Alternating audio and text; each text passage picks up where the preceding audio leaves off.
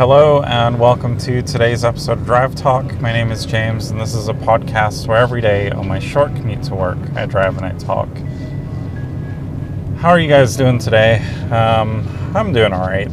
Um, I'll kind of cut to the chase and uh, we'll chat about God of War today. Um, finally got a chance to sit down and play it yesterday. And, um, once the kids were all in bed, and uh, I installed it and uh, started it up. Um, the one thing that was kind of spoiled for me before I started playing, and I kind of wish I didn't know, was uh, maybe plug your ears if you don't want to be spoiled. But um, the game is one continuous shot, and uh, I didn't really know what that meant. Um, like I, I know in movies, like a long shot, you know, there's no cuts or or breakaways or fade fade to blacks, and I was wondering like how this game would kind of tackle that, and um, it does it really well, and um, the game kind of blends seamlessly from a cutscene to uh, gameplay back to cutscenes, and uh, there's there's no like you know a little while later kind of thing where it fades to black and you know it's later in the day or whatever. It's it's all just one continuous scene, which um, I think really impacts the way you play the game in terms of. Um, like wanting to play longer because there's unless you die there's really no like good spots to kind of stop because it's kind of always continuing this momentum. And um, the other thing is the if you do die the uh, the load times to get back into action are very very quick um, which I really appreciate when games do that. Um, one of my turnoffs of Far Cry 5 was that the loading times when you died to getting back up and playing were pretty long, and um, it impacts the game for sure.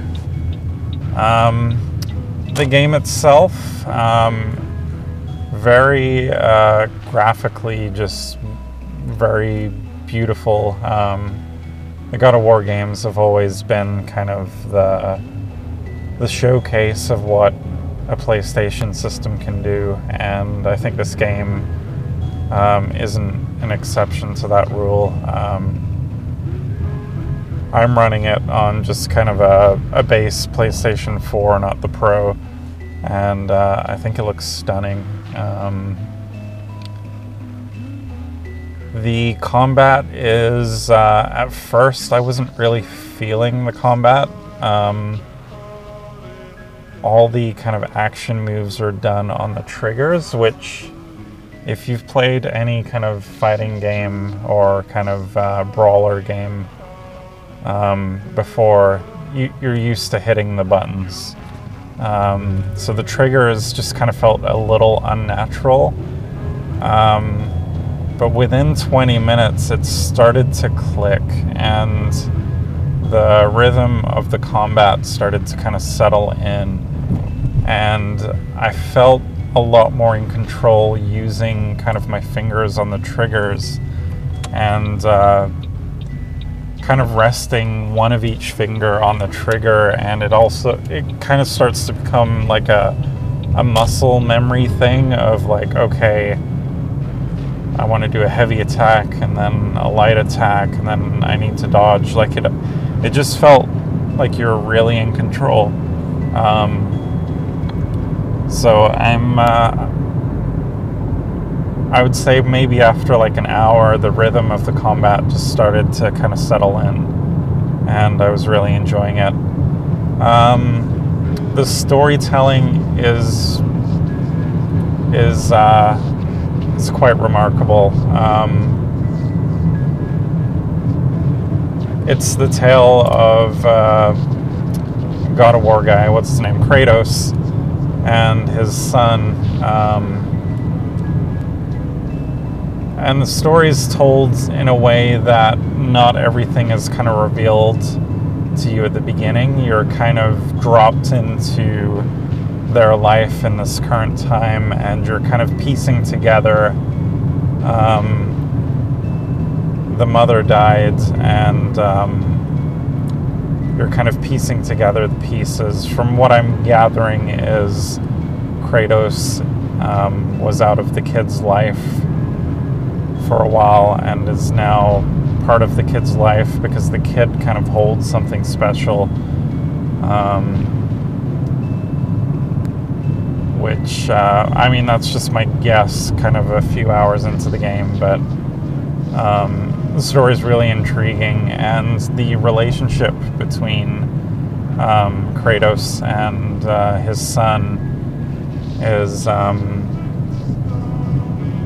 it's really interesting. Um, if you've played any of the old uh, God of War games, Kratos seemed, or not seems, but he was a very one-dimensional character, and um, he hasn't like lost that character, but just the um, the contrast between him and this child. Um, it's just a really interesting um, take on this series, and uh, I think this is a, a, way you can reinvent a game, and uh, it's done right.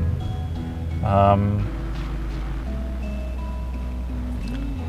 I don't know what else to really say about it. Um, so far, it's really good. Um, from what I've heard, it it opens up um, a few hours in. Um, and the beginning is very kind of holding your hand uh, through kind of a tutorial system, but um, I'm enjoying the pace right now and uh, yeah, I will definitely be talking more about it.